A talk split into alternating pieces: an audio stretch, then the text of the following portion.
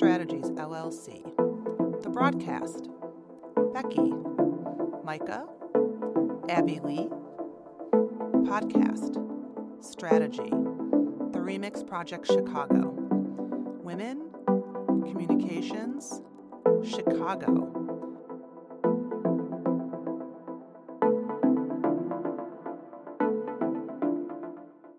Welcome back to the second episode of The Broadcast. It's a podcast dedicated to showcasing women who are making an impact on Chicago and their communities through business and civic engagement and other means. And all this is possible due to our amazing sponsors. We have the Remix Project Chicago and Ventus Holdings. And I'm Becky Carroll. I'm the president and CEO of C Strategies. Uh, here's just a little bit about me. I'm a two decade veteran of high profile political and public policy campaigns. I served on the 2008 Obama campaign, where I was the National Director of Women for Obama. I'm a lifelong Chicagoan.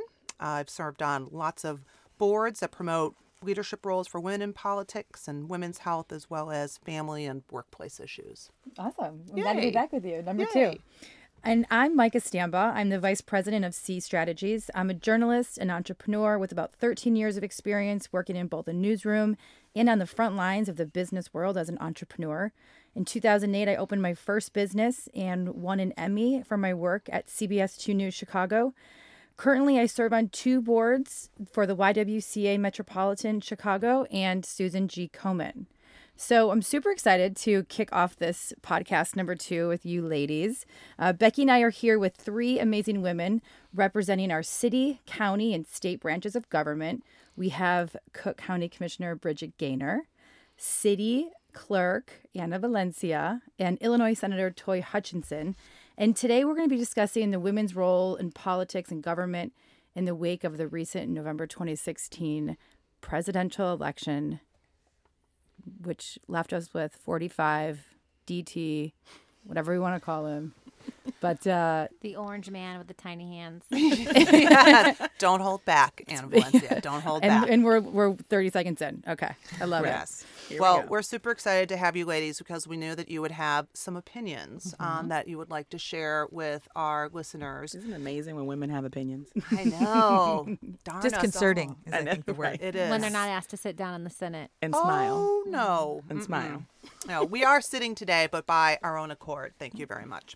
And persisting. and persisting, always persisting. So we're kind of on the heels of the Women's March um, in January, which drew millions of women from all across the world, including hundreds of thousands here in Chicago. All three of you there were, of course, um, in attendance. Uh, and the momentum really hasn't died down, especially since Trump has given us so many reasons to stay fired up from his recommendation of a Supreme Court nominee who thinks bosses should dictate to women whether or not they can access birth control, to a new AG who has a history of hostility towards African Americans and women. And we're only a few weeks in, into the new administration. So, as women in political leadership roles, um, what is your view on how we can best kind of harness our frustration and channel it in a way to successfully push back on Trump's policies and positions? Bridget Gainer? You know, I think the the biggest thing is to stay on the course. You know, kind of play the long game. I think our biggest fear is that all of this activity feels like New Year's Day at the gym. We're all in it. We're all excited. We we've got to keep that momentum going. And I think you know Anna and I were out at the protest at the airport together after the the Muslim ban, and that type of activity is is really important because what it does is once you've been out protesting with someone about an issue you both care about, it's not so far to go to the next step to say, you know, I need you to come to something because there may be big changes in healthcare that really, A, they disproportionately affect women. But I think our biggest fight as we look at this next year is what's going to happen to the ACA. I mean, that was a one of the most fundamental accomplishments of any president in the last generation. And for women and their children, that absolutely changed things.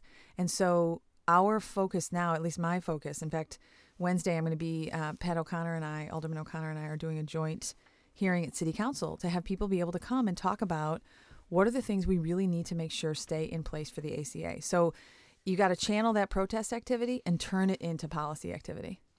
Absolutely. And we just saw too that the uh, ACA apparently they're trying to roll back some funding for children with disabilities, which is just insanity. So Anna, what have you been doing with your time to channel your frustration now that you're newly into office and you have this, you know, great new platform in which to communicate with people? Locally, I think that the only thing keeping me sane the last two months was focusing on this new role in as the city clerk, and also a lot. I've been working a lot on the immigration front. And Bridget mentioned we were at that O'Hare airport, and I think there's a lot going on in our immigrant communities, uh, refugee communities that people are fear fear. All of our communities, LGBTQ, the African American community, the women community, we just aren't sure what this president's policies are going to keep happening and, and rolling out. So right after the election, uh, we set up the legal fund with the city of Chicago, and that has 1.3 million in it right now. Um, but it's not going to be near as much as we need. And so I think one thing that I see as this role is um, not only just for the immigrant community, but how do we get all of Chicagoans to feel safe and secure, and how do we get the right information? Because there's so much misinformation out there mm-hmm. and rumors. So, how do we get that um, out to citizens so that they're armed and understand what is actually happening in DC and organize around that? Um, and so that's what I've been really kind of focusing on the last month. A lot too of talking to young women. They feel fired up and engaged and really want to run for office. They want leadership posts. Uh, they want to get involved because they feel they can't just sit back and watch their country um, and policies happen by men that make these policies and be surrounded by cabinet members that don't look like us, that are making decisions and we're not at the table. So I've been having lots of conversations with young women, encouraging them to find the right path, whether that's running for office, which I certainly encourage, but it also could be uh, getting involved for the first time in the right organization or movement. And so that we keep this steady dr- drumbeat going, not just this year, but two years from now, when the governor's race is up here in Illinois, and there's a lot of decisions that need to be made here in Illinois locally that we can control. And so there'll be a lot of important decisions that we need to engage these women and um, these different young people to keep them engaged in the political process. I kind of feel like Toi, you're you're fighting two fronts. You've got the Trump front, and now you've got the Rauner front, as if you didn't have your hands full enough. Right. I was just thinking, listening to Bridget and Anna, I was thinking about. Um, I'm spending a lot of time really working on the intersectionality of these issues. So when we talk about the engagement of women, the engagement of all kinds of different women mm-hmm. and making sure that all kinds of different women feel comfortable in this movement. One of the things that I point out on a regular basis is like this movement doesn't work unless you can see your face and mine, and I can see my face and yours. That I can't be the fullest person I'm supposed to be without you standing next to me. So this is one of those in in this moment when um, everyone's involved and everyone wants, and there are people who are protesting for the first time. They've never never done anything like this. Um, it is really about um, sustaining that action through number one self care because when you get bombarded with a whole lot of negative energy and a whole lot of negative images and i know within the african american community it can be extremely difficult to constantly see images of death and dying and and um, the self care that you need to do to take care of yourself in the midst of all that so you can still have the strength and the stamina to fight um, and to resist mm-hmm. is really, really important, which means sometimes you have to get off social media. Sometimes you have to take a break from all of that just kind of coming into your space because it can be really overwhelming. And when you're like constantly, see, yeah, absolutely. and when you're constantly seeing images, and I just know for me, I have two sons. My oldest son is 20. And so that, that means statistically, he is more likely to be on drugs and a gang or dead from some kind of something over having a college degree or becoming successful or giving me grandbabies one day. And so it would be parental malfeasance if I didn't if I didn't train him for how some people in the world see him. Yeah. But it's also very important for me to not completely be inundated with images of young African American boys in trouble or young African American girls in trouble or you know just a lot of pain that is that is it, it can be self-care is really important in when you're beginning this resistance kind of movement and so i am really focused on you know if we make an argument for women making 70 cents on the dollar make sure that you're saying for african americans and hispanic women it's less mm-hmm. You're, you're now looking at between 59 cents and 63 cents on the dollar. Or if you are looking at um, uh, economic development issues in certain communities, it's like, you know, on one hand, we'll hear, we need more police, we need more police. It's like, no, we need more prevention. Right. We need more. We need more programs that actually work towards anti-violence. That you know, in in in this space that we're in right now, I keep thinking we have to do a better job at talking about justice in the space of talking about equality. It's very difficult for me to get to equality if I don't have They're justice all tied first. together. They're tied together, but they're different depending on each, you know, kind of subgroup that's in that's in the whole. And we need for all these voices to have a place and a home to be able to talk. So my heart is so open and so wide right now for meeting new people who are just coming to this and and then telling people who've been in this for a long time don't be upset about the new ones that are coming. I don't care what brought you here. I'm happy you're here. Right. i don't care why you're protesting for the first time now. I'm happy you're protesting for the first time now. And we have to be able to be a space that models what it is we want to see out in the world amongst ourselves. I think that's so that's so important because there are protests everywhere going on right now and some of them aren't peaceful and they're not productive. And I I you know working in news covering those protests I've covered you know the NATO when NATO was here it's you you you I was so frustrated because I'm like you have so much more potential reach when you're peaceful and you have a plan and you have and your message is getting out there. When you're aggravating people and you're abrasive and you're being rude they they just ignore your message and it's and it gets lost. Yeah, there's a thing going around right now, and this is actually I've seen this a couple of times come up in my in my Facebook feeds, and friends have you know pushed it over, and it's and it was um, done by the uh, daughter of Coretta Scott King, and she makes the mm-hmm. point: remember to focus on the policies that we're upset about, because if you swim, if you get dragged down into that anger, into that Into the gutter. into the gutter where all of that's that is where they they already know how to handle that. They know they And know what where they want want to do. to go. Yeah. That's where they want us to go. That's what so they, they, want say us to look be. at them look at these That's guys." like Michelle Obama said, when they go low, we, go, high. I mean, it's and really it's that hard, simple. but it's really It is hard. hard. It's and it's also hard when you have this fragility. Like they can come out and say the most evil, Mm-hmm. racist, misogynistic, ridiculous things, and, do. then when you say something back that may be factual, then you're the one playing the race card, or you're the one playing the woman card, or Yeah, your they're really alternative good facts. or the alternative Right. facts, Or the anything that fake da- right. news. So it's Fake really it is really difficult. That's what I mean by practicing self care in the midst of all of this stuff. Like you can't you can't fill up somebody else's cup with some water if yours is empty. You can't be a sponge when it comes to this. You That's have to right. repel. You really do. You really do. and and that segues into our next question because really every day something new is being thrown at us right from this administration. Um, it seems that he's just working to undermine so many policies and issues that we all care about. And he's doing it super quickly that it feels like he's possibly trying to distract us from his bigger plan. Um, so thinking of the next four years of donald trump what is the one issue? And you, you can only pick one that will keep you up at night Mine is bodily autonomy. And this is that that's how I describe reproductive rights and that sits in the middle of reproductive justice kind of stuff. My ability to manage and choose and decide what to do with my own body mm-hmm. is so intrinsic to freedom. You can't be free if you cannot control if you don't have bodily autonomy. There's nothing there is no name I can't even think of anything. Like name something in a man's life that everybody else gets to have an opinion about.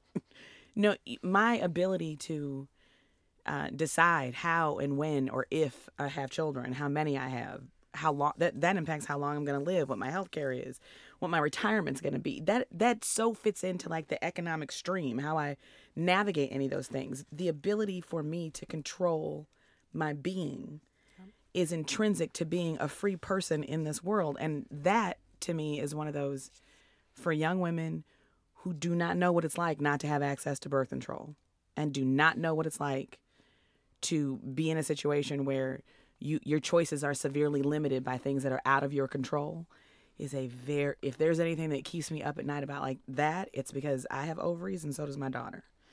And so for the next 4 years I, we have to be vigilant about making sure that she is able to navigate this world on her own terms in her by her own merits with decisions she makes with her own advisors. It's not something you need to discuss with anybody else. That is- mm-hmm. that if there's one thing that would keep me up at night, it's that. That's a pretty You good know, one. I I think when I think about that autonomy piece, it leads me to this everything around people's ability to work in a dignified way and support themselves and their families. So all these things that we've done. I mean, Toi and I are both working on. We passed paid sick leave at the county. County She's level, working yeah. on it at the state. Your ability to raise a family and take a day off work if you or your child are sick. The ability to have a minimum wage that is actually reflective of some capacity to support yourself and, mm-hmm. and a family. And then you get into the next thing around what are the rights that we as you know as workers in an economy are going to have. And are you seen as just like one more cog in the wheel or are you seen as a valued part of the equation that says we're not going to be successful as a country unless everybody has the ability to live with dignity and not to be at the edge of desperation all the time? And if i think about all of us you know especially those here who have children you understand that you you give up the control over your destiny once you have a child and not just about your happiness and those things but you don't have the ability to kind of set your own direction because you have other you have someone else to worry about.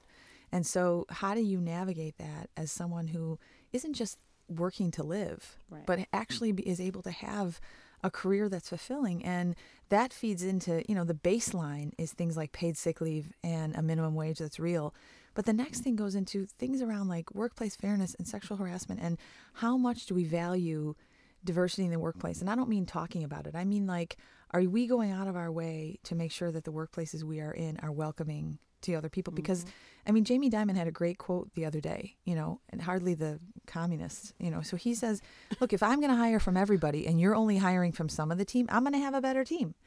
And we have to see that reflected from the top. And so if you look at the cabinet appointees Such you know jokes.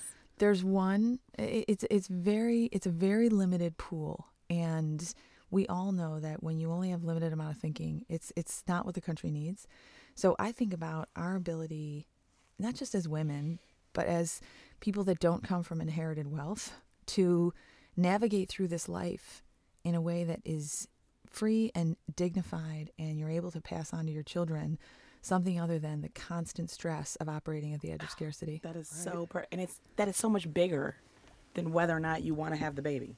yeah So you know, like that's so much bigger than what happens as a result Right. of what you do with your lady parts. yeah Like this is this is bigger than that. This Well, is because that's a 50 year question Right. you know Yeah. and i see that and it hits you at different times of your life i say this to young women you know i've also had a corporate career for many many years and women enter in at half of the population but guess what they just drop drop drop Mm-hmm. drop drop there are three females who are the ceos of fortune 500 companies in this in this country and we don't make it easy for them to be successful. We in that don't, career and because we're not willing to constant change the work environment, which we should change the work environment to fit Yeah. the needs of the woman who's hello raising the next generation of leaders.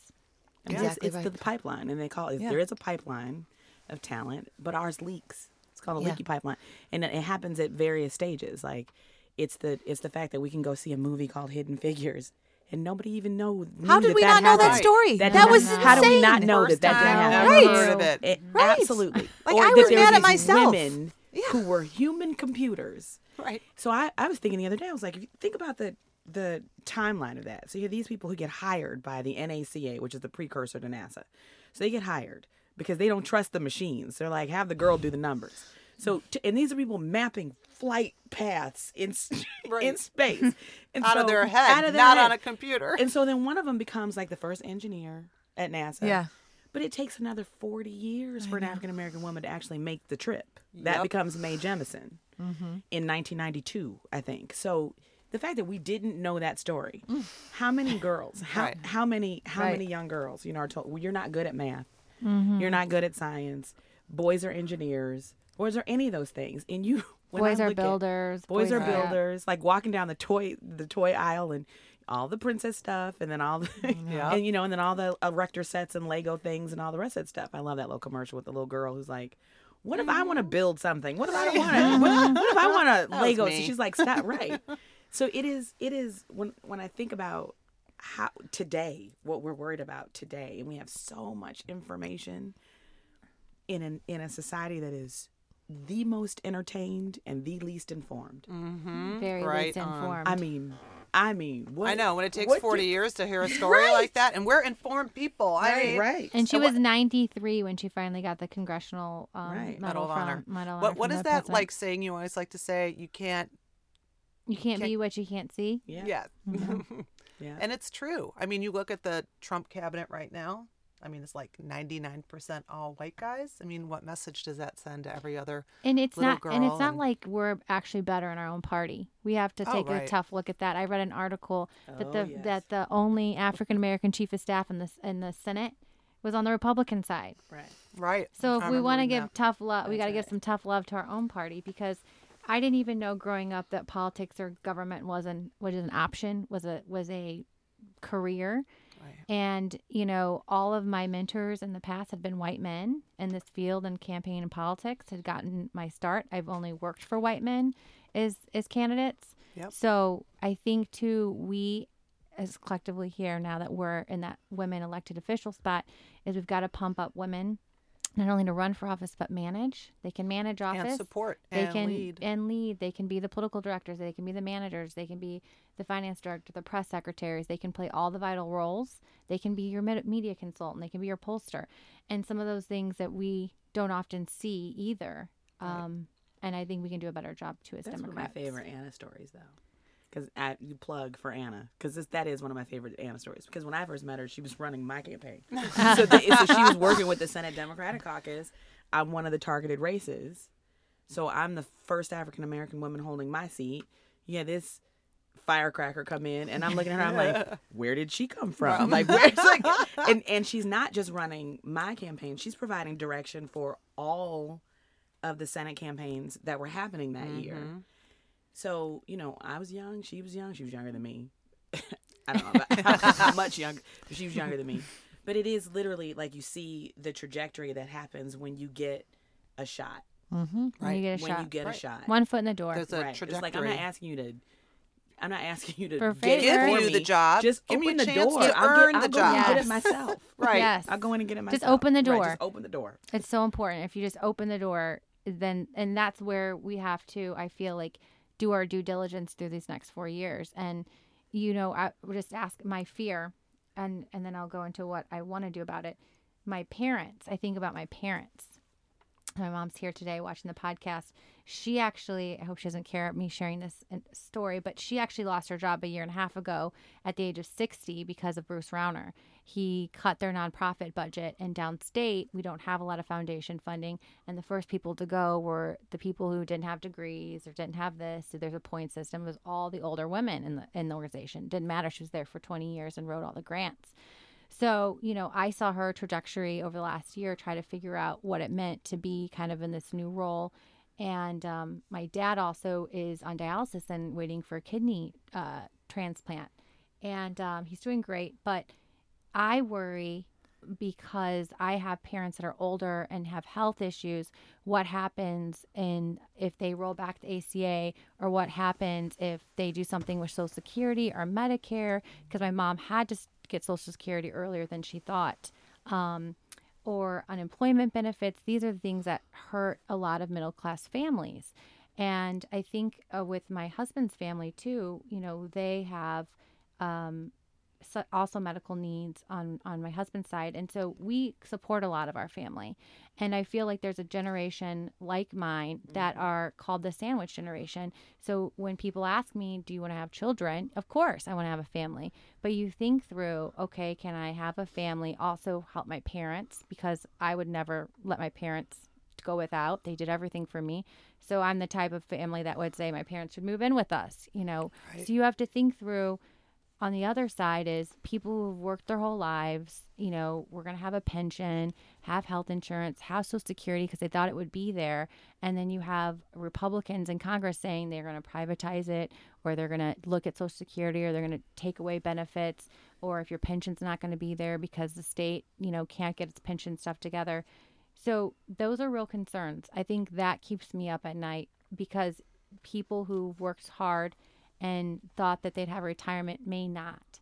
And so I really challenge this this you know Republican Congress and the president to make sure that they when you have a cabinet full of billionaires, who's going to be the one at the table telling you when you're about to make these decisions are going to really hurt middle class families, what that could do to their families? And so that's what perspectives, not Right. just that they're all white men, but they're billionaires and they're and they can't relate. and they can't relate. It's just that simple. It's just you almost can't hold against some people because they just don't have the experience. They don't have the people in their lives that they're witnessing this happening to every single day. That's why you need diversity no matter what you do, no matter where you are, because you need to bring those different perspectives and experiences. Yeah. So I'm going to skip over one of my questions because it kind of this conversation kind of goes into another one I was going to ask, and there is a lot of fear and uncertainty out there. Um, I mean, I feel it myself, and I feel like I'm a pretty secure person. I got a great gig, I got great family, friends, but you can't help but wake up every day and read these news news uh, articles and just think like, what the hell is going on? So, um, you know, with all these moves Trump's made so far, though, is there maybe some kind of a silver lining in all this? I kind of feel like Trump's woke a lot of people up, if anything, right? Like people have never protested before. People have never spoken up before. People never thought like, "Oh my god, my livelihood is like at risk." So, is there a silver lining? You know, I'll give one anecdote because I, I, I actually think that's a worthwhile point because a lot of the issues we're talking about right now, the state of the country and general unease around especially economic issues, wouldn't be wildly different if Hillary Clinton had won because you'd still have these fundamental issues in the economy. She wouldn't be taking this certain road. But, you know, I, so about two years ago, with uh, everyone here in this room, we launched Off the Sidelines. And it's the whole point is, you know, we had all these conversations with women who were saying, you know, I want to do something, but I can't figure out what to do because our time is our most valuable asset. And so our thought was, look, let's just scrunch the time between you got an idea, this is how you get plugged into action. So we have a lunch every month and we pick different issues and and last time it was kind of post election and New Year's and what are we thinking? And 25 people were coming to the lunch. And 3 days the 3 days before the lunch, we had 80 people show up. So on Friday there's 80 people. I had to switch rooms 3 times to get all these people in here and it was kind of like I'm on it. Like I you know, so someone's working on voter suppression stuff and someone else is working on we're planning this, you know, this joint hearing around the ACA at city council on Wednesday and there's I- think it's a moment where people eh, exactly what you just said, Becky. Holy cow. Maybe it's eh, actually maybe it's not okay. Maybe I need to actually do something that I haven't done before and I think in a lot of ways it's kind of like the way Toi talked about young women who take for granted their rights because they've never had to actually fight for them. You know, you don't appreciate something you were handed. It's just a fact of life. And so if we look at people fighting for their political rights and their political values, that's probably a lesson that everybody needs to relearn because you could be a perfectly, you know, sociable left of center Democrat for the last generation without ever having to step outside anybody's comfort zone. And you know what? You cannot be that anymore because, you know, if you look at what's happening with civil rights and the judiciary and all those things going down the pike, you either got to step out and make a decision to take action or you got to say, I don't really care about people around me because I'm not affected. Right. Mm-hmm. That was I saw this amazing meme that was literally if you ever wondered what you would have done during the civil rights movement. Yep. What are you doing now during this civil rights movement? Mm-hmm. So if you ever wondered if you would have marched, are you marching now? Mm-hmm. If you ever wondered if you would have stood up, if you would have been able to, you know, like I, I used to say all the time, could I have taken a hose? You know, it's like I, I know that uh, Nashville, Tennessee was one of the first cities to desegregate the lunch counters, and my parents went to Tennessee State University, and a lot of those folks were, you know, they were college, they were kids, they were college students. It wasn't, it wasn't forty year olds out there taking hoses and dogs and and things like that in the street. That wasn't who was doing it. It was, it's always been the young people. And so I look at myself now at forty three, and I know that you know if we're all, if this is like if, if this is a big war, everybody's got to man, man their battle stations. Like, what's your station? Where are you supposed to be? And I, um, everyone doesn't get to sit in a seat that I sit in right now. The silver linings I'm seeing now is that, you know, the the engagement that you're seeing and and people talking about it. Like to Anna's point, you you can't be what you can't see. I say that all the time. Like I need you to see me, because you can't. How do you grow up to say that's what I want to be? So my goddaughter, who's nine, um, said very simply and matter of factly, I want to go into politics so I can write laws, good laws, for women and girls. Nice. She's nine. She's nine, Miss Michaela need to book Neville. her. Yeah. We need to She book is her. nine. And in that moment, you know, I, I just I grabbed her. I was like, "You're gonna come down. You're gonna come sit in the committee with me. You're gonna, you're like, Before you're gonna get started open the on that committee. now." We're gonna get started on this right now." But I, what I love about it was that all the adults are talking about how there's no nothing good can come from government. Nobody cares about what it is you're mm-hmm. doing. You know, which is another part of mm-hmm. suppression. Mm-hmm. Government Yep. is evil and corrupt. No, there's nothing you can do about it, and nobody cares. Which is like just wash your hands, and you don't want to be involved. We got to change that narrative. We have got to change, and to see these children.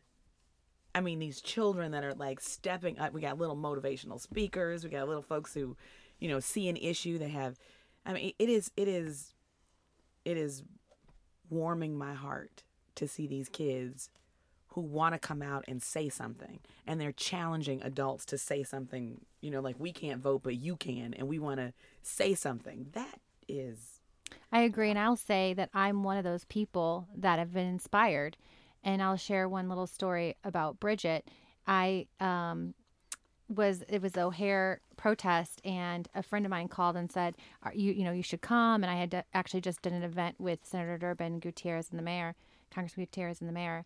And uh, I text Bridget, I was like, are, are you going to this protest? And she goes, hell yeah, my kid's are already making signs. I said, all right, well, I'm going to go. And, you know, and I got there and she, you know, got me to, she got me up there and she's like, you know, do you want to speak? And I was like, no, I'm just going to like, you know, she's like, you should speak. And Bridget, she got right up there because sometimes it's all the men will go up and speak. And I'm like, hello, like there's also women here. But, you know, I will say I've never protested before. I always believed in, um, that's probably the first protest my husband and I went to together. I mean, we did the Women's March, but this one was personal for us um, with Reyahd's family. But it was great to be encouraged by Bridget to say, yes, you should come. And, and, um, and even you, Toi, like I feel that you two are very authentic women leaders and have been very helpful in shaping me as well. And like I'm watching you both, and you should know that that others are watching and feel motivated, inspired by you both to to put myself more out in the front, to raise my hand to speak, to you know get in the front of the line for things and take your place honey yeah, they both are. So I will say that it's very, very refreshing coming in as being a, a first time elected official. And my generation, I think, is very excited and wants to get there. They're just trying to figure out how and how to sustain it. Um, and so I think you'll see a lot. I think that is a silver lining, Becky. You're right.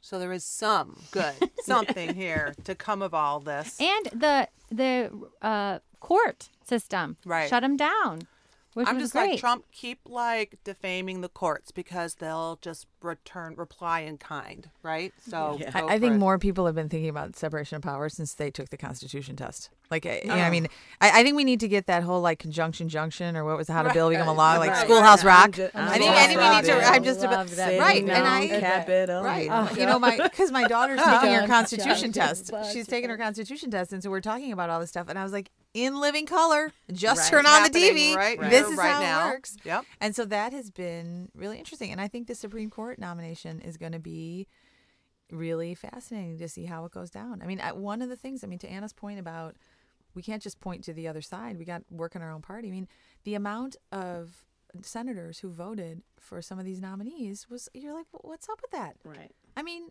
you know, and and it, there was this idea that there's a time to be collegial and work together, and there's a time to say like, here's the line, and I'm not crossing it, and neither are you. Yeah. Yeah, there's agree. a lot I- of people who just they're like it is palpable, like within the African American community, when they say, like you know, we've had some really horrible times and some really horrible governments and some really horrible like state sanctioned um, laws and things that just did not help. You know, neighborhoods look the way they do because of a reason, Mm-hmm. and the you know our tax code is built because. uh, To benefit a certain class of people, and it's The criminal justice design, system, the all criminal of justice system, Yep. all of those things. And so there, you know, there are uh, many, many of us who are like, what? This is not. This is how can this be any worse than what we're already seeing? And then I had one girlfriend who just completely like the the broke the levity in the middle of that. So we were all sitting around lamenting, and people were like, "This is." I mean, okay, we'll get through this. We always get through this. We're strong. We're gonna get through this. She said, yeah, we used to be slaves. We ain't trying to go back. like, no, like stop acting like there's nothing we can do as a result of this. There, there's so much that you can do, and it has everything to do with the fact that more people are coming into the realization Yep. that you have a role to play, mm-hmm. and and you can't identify people who are disadvantaged without acknowledging the advantagement. Who has an advantage? If I'm And you can't be disadvantaged, silent. who has an advantage? Right. Right, because if you've had an advantage, then equality looks like oppression. Right. So you know, all of a sudden you're like, "Well, that's not fair." You're like, "Or it's uh, it is actually that's what fair looks like." Right. It's interesting. I, I definitely have been fired up, but I, I've taken a, a different approach and I've always been really good at, you know, something that pulls at my heartstrings. I see something in my neighborhood or I see, I hear my sister say something or I see someone that I know go through something and because I didn't know another way. So I've really um, engaged and use my platform to create change and influence, you know, girls through the Y. We have the Tech Girls program. We, we I mean, our our our mission is to empower women Right. and eliminate racism. So I've really come out swinging um, with the ability since we don't have a budget, state budget, we're not getting any funding. So I've really just grassroots campaign, kind of taken to the next level. Like I'm about to go door to door. and you know that's the other part. Like, so you, we're talking about what's happening mm-hmm. federally. Yes. Because if we don't get this handled at the state, Oh. you have, you are doubling the impact. You know what I'm saying? when you talk about Exactly. when there is a restriction, so when they say, you know, like no state, no spending, no state spending, no federal budget, spending, the no deficit, the deficit, the deficit, right? And you talk about those things. It is an easy way to obscure the fact that when you restrict governmental funding, there's an economic multiplier. yeah. So like if there if, if you shut down all the nonprofits in a certain area, Right. Then the people who work at the nonprofits are now not, you know, they're they're in the same line that they were doing. Not only are the services in jeopardy, but everyone who worked at the place is in jeopardy. Any of the contracts that they had out. If nobody in the neighborhood can afford to go get a cup of coffee, the coffee shop closed. Exactly. Mm-hmm. If I can't afford to go out to dinner, you don't need to hire another waitress. Exactly. So, tho- those multipliers, we can't keep acting like there's not an econ- there's there aren't some economics of poverty that keep neighborhoods the way they are. And if we don't get this under control, we have a federal issue, we have a state issue, and it doesn't do anything but compound it in the areas that never recovered from the recession in the first Right. place. I agree. Right. So, you know, how do you use your position to become a platform to, you know, get your word out, you know, promote women, um, kind of wake people up to the state of the state. What's state. happening, right? Mhm. Unfor- well, so I thought you were going to say, how do you, how You do need you me to come down and it? march down there Yeah, for I know. you? It's like, how do you? When do you need like, I drink down there. wine. Don't y'all drink wine? I drink wine. um, I have these kinds of conversations. But one of the things right now, I'm, I'm chair of revenue, and I make jokes all the time about being chair of the Senate no revenue committee because we don't have any revenue. But it allows me to talk about taxes in the space of what taxes pay for because we don't have that conversation. We never, you know, if you ask anybody outright, do you want to pay any more? Nobody wants to pay any more taxes. Right. Nobody ever wants to do that. But they want their potholes fixed and they want a good library and they want a park for their kids to go to. Those are And your property taxes. And a good school. Those are your property taxes and a grocery store. and they want they you know if someone in your family has early onset dementia you want services for that if you we have an um, incredible state university system that half of half of their bond statuses are going to junk Right. Mm-hmm. because we're not fun- so if you want to know why tuition is skyrocketing is because we have decimated funding to our public universities none of this stuff happens in silos so it's one thing to tell me no it's another thing for me to say back to you what you're saying no to Right. and until we make the connection that the taxes you pay are supposed to pay for something, Right. and then we can start thinking about this as citizens rather than just consumers. Well, it's like you kind of have to a- tell stories so people thing. understand there's a human impact every time and life a face to this. to exactly. every dollar on that spreadsheet. And if you don't know someone personally, That's and odds are you do, you just don't know it. Um, there's got to be someone or something out there delivering the message so people just understand what's really at stake. And you've like been really involved in groups like Dreamers and Chicago Scholars to try to help women and immigrants and first generations at the early level. That always seems like something that you've really tried to pour like your platform into. Yes, I think yeah. If I had to say what my platform for the next, well, I think the last five years, especially Chicago Scholar, young people, that pipe, that pipeline of talent. Um, I'll tell a quick story. So five years ago, when I was coming into the mayor's campaign, I was looking for you know diverse candidates for the organizers, and I could barely find candidates. Even with the Senate Dems, you're looking mm. for candidates. You cou- couldn't find them in politics. It was weird. Well, just I didn't have the right resumes, right?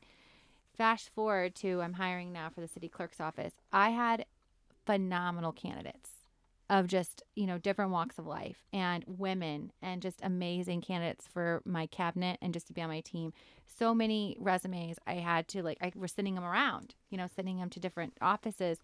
It's amazing to see the cultivation of talent that we have and that the pipeline is getting fuller from 5 years ago. And that's what I want to continue to see is women and women of color and even men, men of color, um, you know, get these opportunities, get get their get in leadership roles in government because that is how you're going to see them become chief of staffs at major agencies. You're going to be see them at you know CEO of uh, pu- Chicago Public Schools at the table making huge policy You need to give them that foot in the door, Yes, and they'll take it there. and they'll take it there. So that is what I really want to um, use this platform is is building women and women of color, empowering them in leadership roles, um, staying connected with Chicago scholars, the dreamers, and and the immigrant community. There's a lot going on there of just you heard over the weekend raids in different cities and just the heartbreak of stories of these students these DACA students who signed up gave their information to the federal government 750000 of them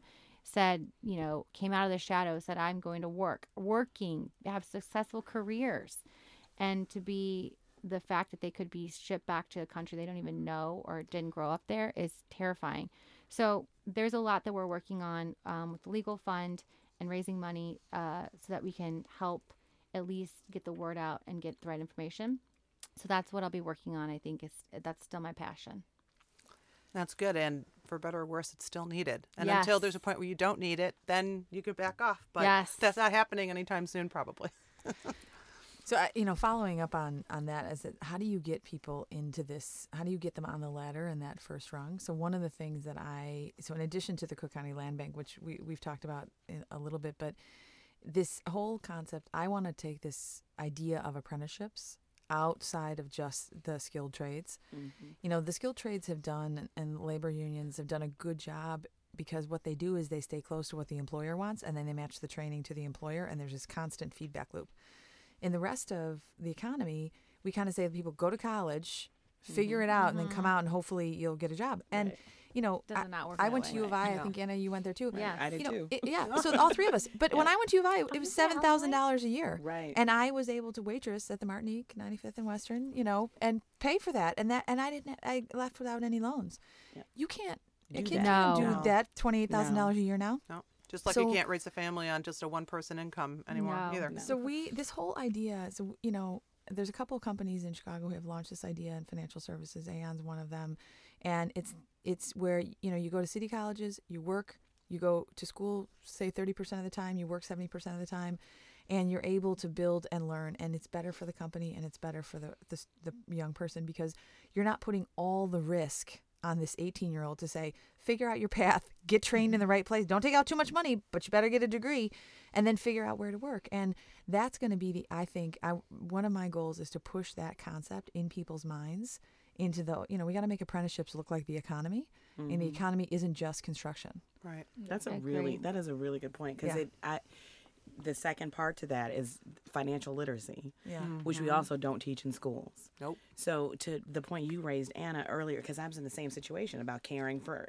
aging parents, there are a lot of people for whom when they do get you, they do everything that you're. You go to college, Yep. you come out, you're going to look for your job, but not only did they have to take out a boatload of loans to do it, but they have a they have parents, and you know typically in um, minority communities, this is the norm. You this is the norm. You're reaching back to take care of your parents and grandparents. Your money's not moving forward; it's going back. There's no inheritance. So there's no there's nobody buy you a house or paid. You know, you ended school with no loans. Or your wedding. Like you're already starting from a point where starting you're starting, negative. you're starting in the negative. Right. And then you have society telling you you just need to work harder. Uh huh. You just need to work harder. Yeah. And it's like, okay. Pull yourself up by your if someone bootstraps. right, if yeah. someone- nobody, I didn't get gifted a wedding or a down payment on a house, Nope. and didn't have. Not, I'm not hating that if you didn't happen. God no, bless not you. hating. did. That's great. Let me move in. But the, but it- it's, and I'm trying, like even uh, my husband and I trying to get to a position where we can take care of our children. Um, so that they're not in that situation, and we don't want them to have to do that for us because we're still doing it. We're doing it for our parents. Yep.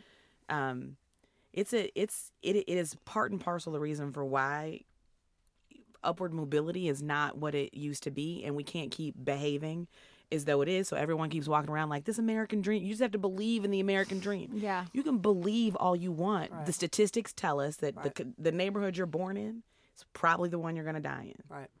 and until we are honest about the fact that people don't move amongst the classes anymore we have a class system and it's turning into a caste system without things like apprenticeship programs and Mm-hmm. plugging the holes in the leaky pipelines and all the rest of stuff. This takes intention.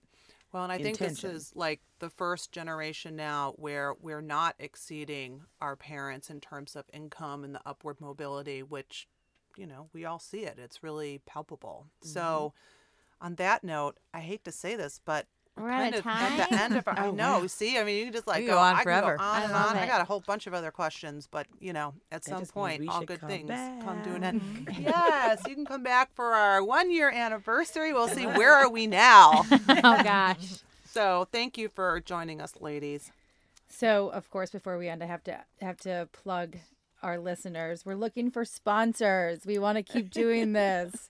Um, if you enjoy our podcast and think you will benefit and others will benefit from this conversation, let's keep it going. Consider sponsoring the broadcast. For more information, please go to www.cstrategiesllc.com or email Becky and I at becky at cstrategiesllc.com or Mika, M-I-K-A, at cstrategiesllc.com. And before we totally close, don't forget, unlike the City Club where you get a blue mug that will just, you know, break in the dishwasher or something, you get your very own The Broadcast Lip Balm. Oh yeah. Yes. So every time you put it on, you remember to use your voice and oh, remind I you of love your it. guests Love on this show. Love it. Thank you. Thanks, Very ladies. Give yourselves a hand. Thank you. Yay. This was really Thank you guys for coming. It was amazing. I love the, Isn't that the cool? broadcast. Yeah. I know. I didn't even get it till just now Oh, about the broad. and it, it was a perfect gift. You say like lip balm, use your voice. Exactly. I love it. I love it. I love it.